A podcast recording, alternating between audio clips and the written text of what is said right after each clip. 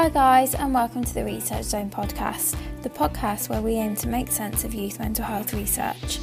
Each week, we will talk to a different researcher to learn about their research project, discussing the why, what, where, when, and how of their research, and most importantly, how this can benefit us as young people.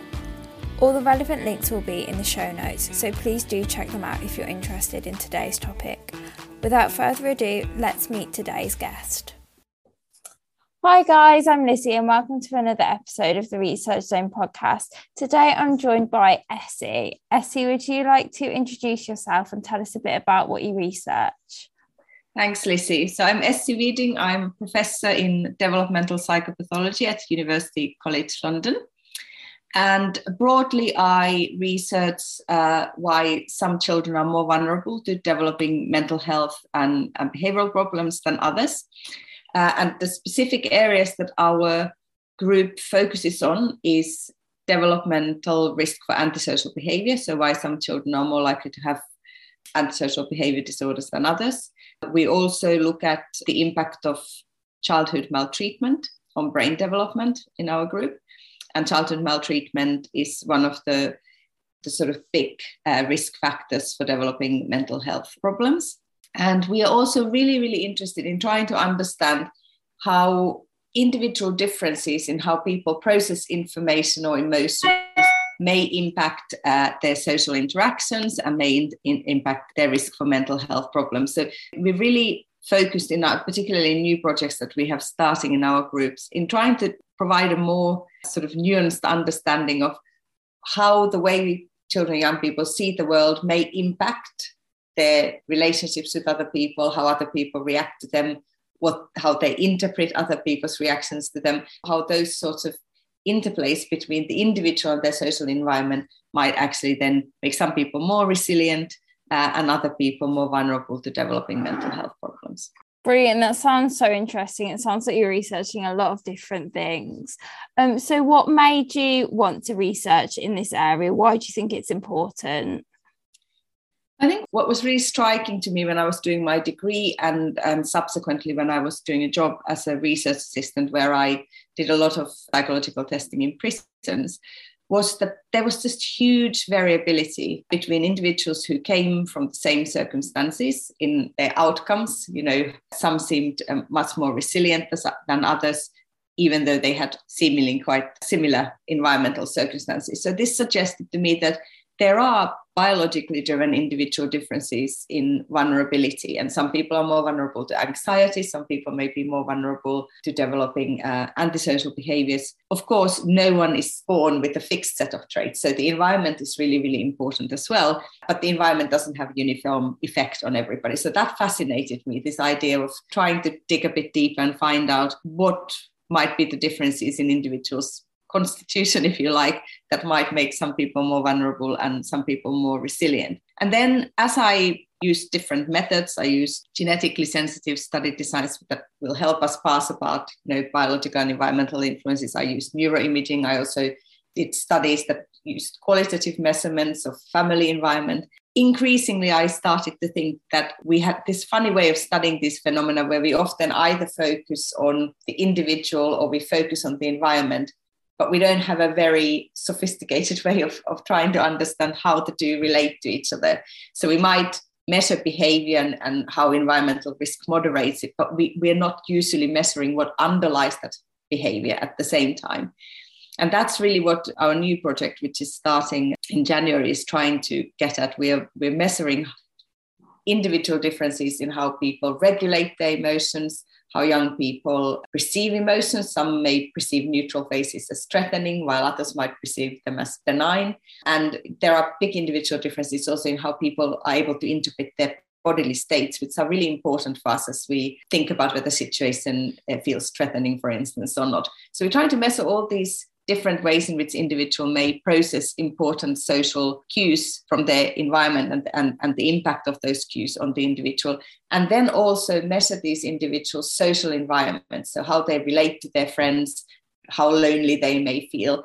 And and what i want to do in a longitudinal study design together with my my colleague Pasco Fearon and, and others is to try and understand how these individual biases in emotion processing may impact how relationship forms and then how in turn the relationships will further impact the emotion processing and then we have an, a sort of a trial intervention where we try and see whether addressing those information processing biases and helping people relate them to, to sort of social problems might prevent emergence of mental health problems in, in adolescence. So that's kind of where our research is at at the moment. That sounds absolutely fascinating and so many different strands that you've got going on.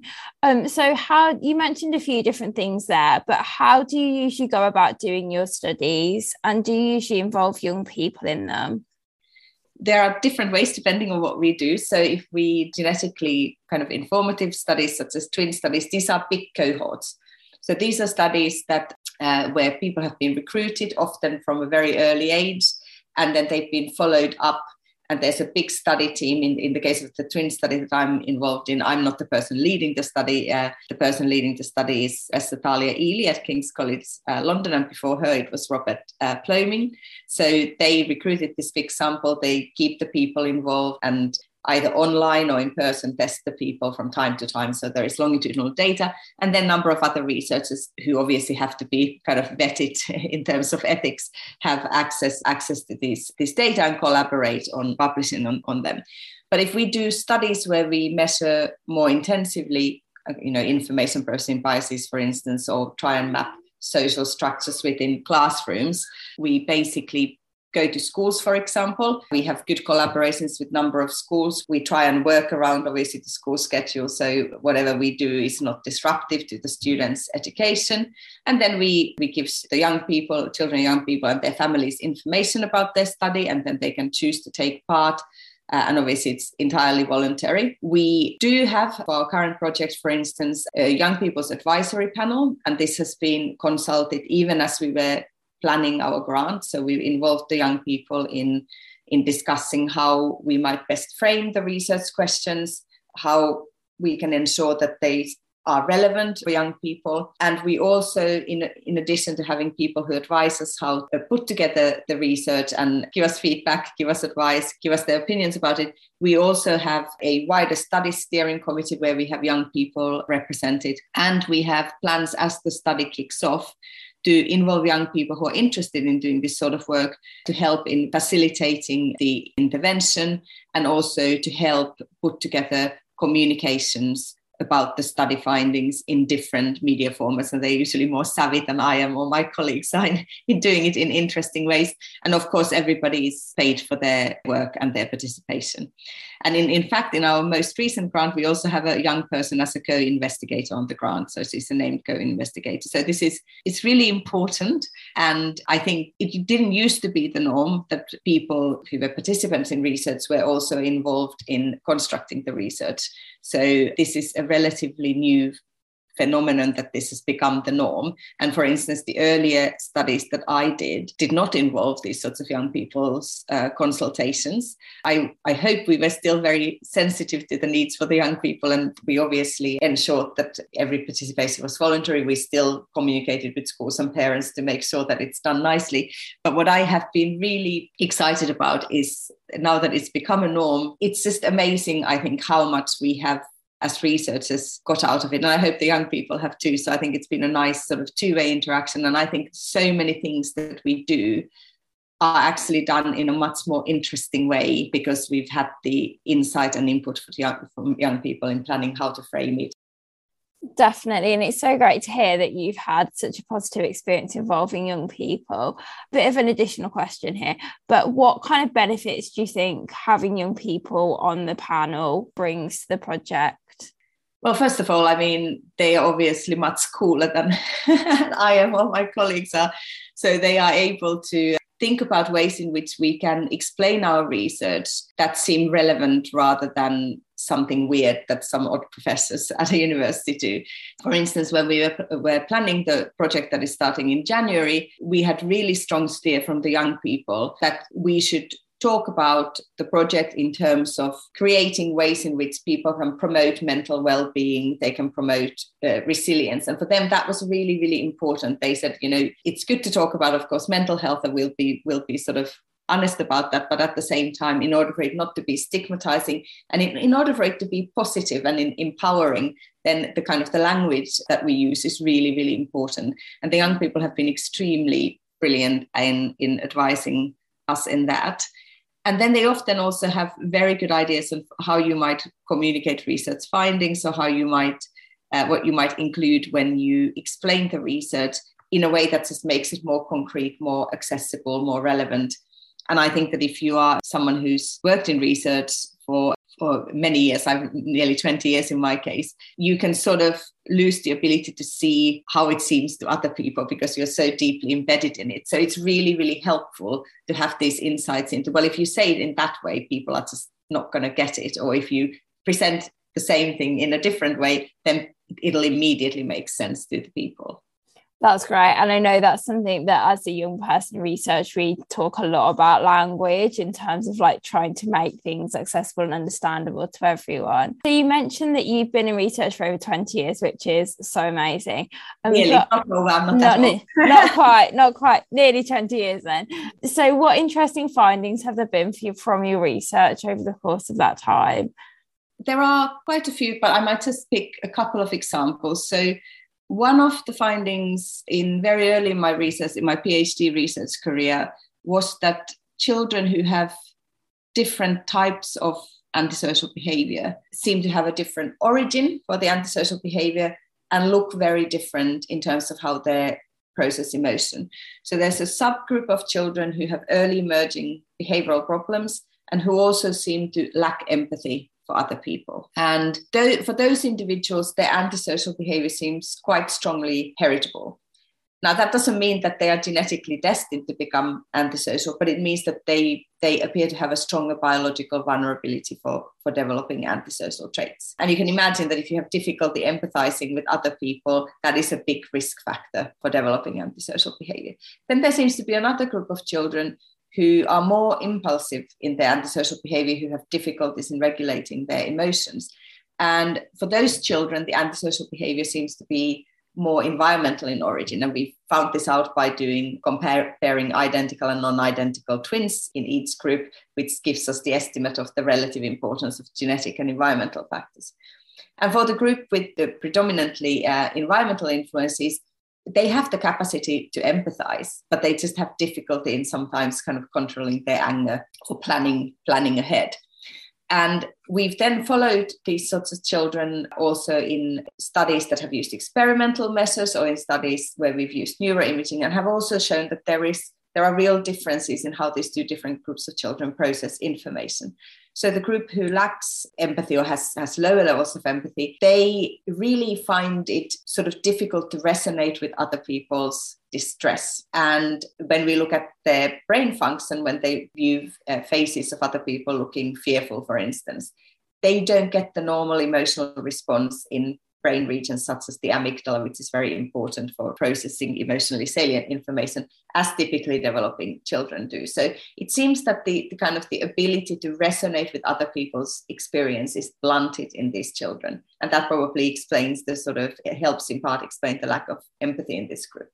For the other group, we see a very different pattern where they seem to have typical responses to kind of stimulate that engenders emotional resonance. But if they see threatening information, they may may have sort of heightened reaction to that threatening information. So that's to me that's quite interesting because it suggests to me that you might need to have somewhat different approaches with the two groups because they have different origins for their antisocial behavior and they also have different ways in viewing the world around them. So that's kind of that's an interesting finding and it has contributed to diagnostic criteria being changed for children with conduct problems. This is what we call antisocial behavior in children. And this is ongoing research. We still need to understand a lot more. We need to understand what are things that work for both groups of people and what are the kinds of things that we mean, may need to tailor to help their specific needs. And then the other research that has been led by Eamon McCrory, who, who I work with very closely, has been looking at the consequences of childhood maltreatment. So children who've experienced and witnessed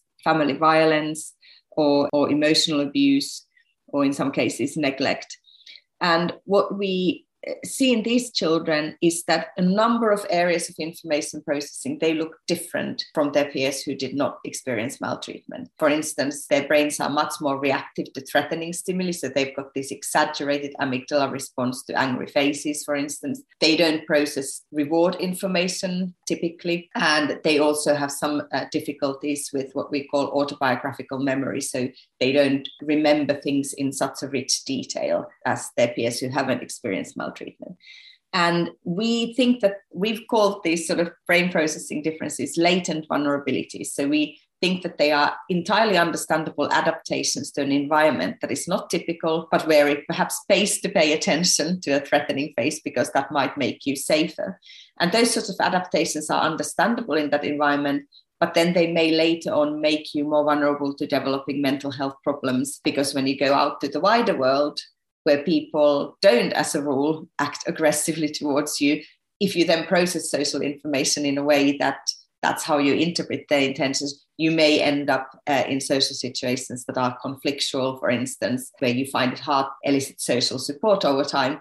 It's a kind of bleak picture where individuals who already had a very hard start then may behave in, in ways and interpret social cues in ways that then mean that even later on in life, they may have more difficulty in eliciting mm. social support, more difficulty trusting people, entirely understandably.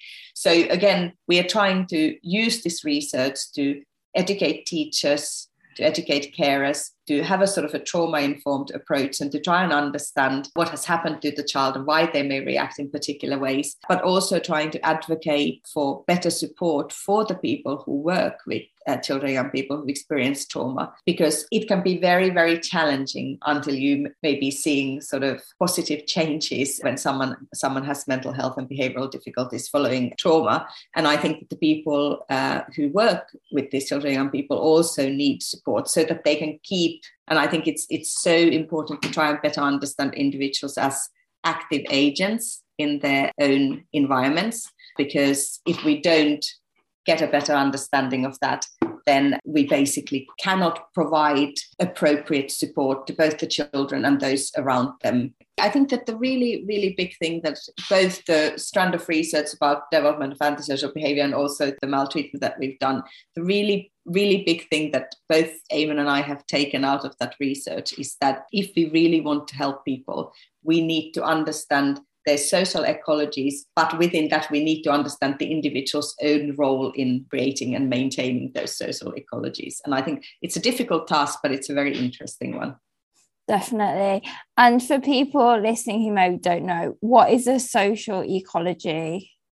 So, I think of social ecology as uh, the set of the individual's social relationships. So, what support they have around them, you know, what positive interactions they have, what might be the negative interactions they have how supported they feel or how lonely they feel for instance. So it, it may be that for someone's social ecology they feel like this is very sparse. I don't feel very supported I feel very alone. So it really is the kind of the social world around us, both the immediate one, your immediate family, your closest friends, but also the wider kind of social world that we have to encounter in our daily lives, you know, your place of study, for instance, your place, place of work. And I think what's also fascinating is that often those kind of relationship models and, and functioning that we learn from our home environments then also get uh, get brought into that wider world and can mean that we can either more successfully or less successfully negotiate the various challenges that each of us face every day when we meet various different people some of whom are very easy to get on with and others who are less easy to get on with. Definitely and that sounds so well it's so important for everyone isn't it? Social ecologies and who you've got around you. What do you think is next in this area of research I think the next challenge, if we are really to bring together the, the study of how the individuals process the world around them and, and the kind of the social environment, we really need to work hard to improve our way of measuring various things. So, for instance, the various cognitive or emotion processing constructs that we're interested in, such as emotion regulation or emotion processing biases, you know, whether you see a neutral face as threatening or not, and so forth. At the moment, we don't have hugely sensitive and reliable measures of these. The tradition of psychology that is experimental was traditionally interested in how the humans process some information on average, or how the brains react on average. And it wasn't calibrated to sensitively measure differences between individuals. But if we want to understand resilience or we want to understand risk for developing mental health problems, we really need to understand individual differences. There's a lot of work to be done to develop ways of scientifically measuring these constructs in a way that is sensitive. We have tools at the moment, but they are relatively blunt. So that, that's somewhere where we need a lot of work. And I think we also need to think about more creative ways of measuring social environment. You know, we've uh, relied on questionnaires, but now we're getting with the new technologies you know we're getting these what's called ecological momentary assessments where people get little snippets of you know how are you feeling today how are you feeling at that point of the day. And that could be interesting. And i think it'd be interesting if we thought about how we can do that for sort of social relationships and how fluid they are how often they are conflictual. And i know that there is some work going on already but again i think more could be done. So if we want to get this intricate understanding of individuals as active agents in their own environments, or what I like to call in my jargon, embedded brain. So, how your brain is in your social environment, then I think we need to work a lot harder to get the measurement of all the things that we're interested to be more sensitive. Because the information we can gain from these studies is only as good as the, the kind of the sensitivity of the measures that we use that makes total sense. And it's great to see how technology can like advance these things because i've seen loads of projects now using like really cool tech and like wearable watches and stuff to gather information. So it's just really yeah. exciting to see where it goes. Yeah, it is but it also of course then presents all sorts of ethical issues that we need to consider alongside it you know regarding privacy and how the information is used and, and those are really really important things to consider. And I think another area, you know, great that we have these cool devices, but I think there's another completely untapped potential, which is, and this I'm, I'm really looking forward to discussing this with the young people who are participating in our study, which is that are the things that we're measuring actually the things that are experienced as being most relevant? For, for the people themselves. So again, if we think about social environments, you know, people have probably hitting roughly on the right mark as to what are the kind of the interesting and important things to look at. But again, if we try and think about how we get things to be more sensitive, there may be certain aspects of measuring social relationships, for instance, that are really, really important for young people, but I wouldn't know about because I'm not a young person anymore. So I think that that's a sort of an interesting thing that we should think about as well. Not just think, okay, we have these existing measures, how can we make them better? But also think, is there something that we've missed out on that would actually be really, really important information to add. Definitely. And that's where the voice of the young people is so important, isn't it? Um, so my final question is where can people get involved and find out more about you and your research? So in terms of the kind of the actual studies, when we recruit for the studies, they are often this is often done via via schools because general communities because we need to ensure that the samples are representative so we it, it's not often sort of get in touch and and and but it's more we go to schools who we collaborate with for instance and there are particular year groups that we see and then we because we need to ensure that this is representative of the population kind of in general. In terms of the young people roles, we will be going via sort of established places like Anna Freud Center for Children and Families have a young people's panel. And these are usually channels via which we recruit.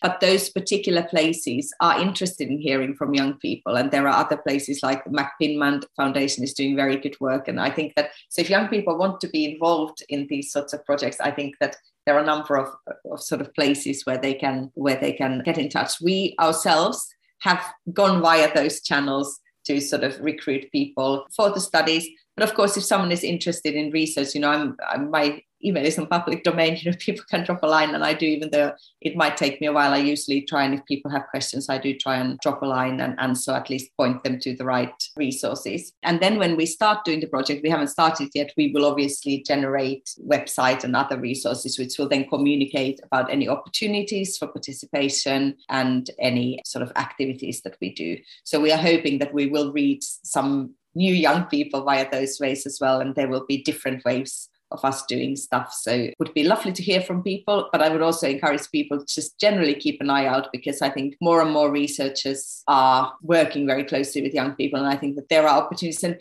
is there anything else you'd like to add before we end? One thing that has I found really really sort of heartening is that we have a new PhD program at UCL funded by the Wellcome Trust. It's the only mental health science PhD program in the whole country.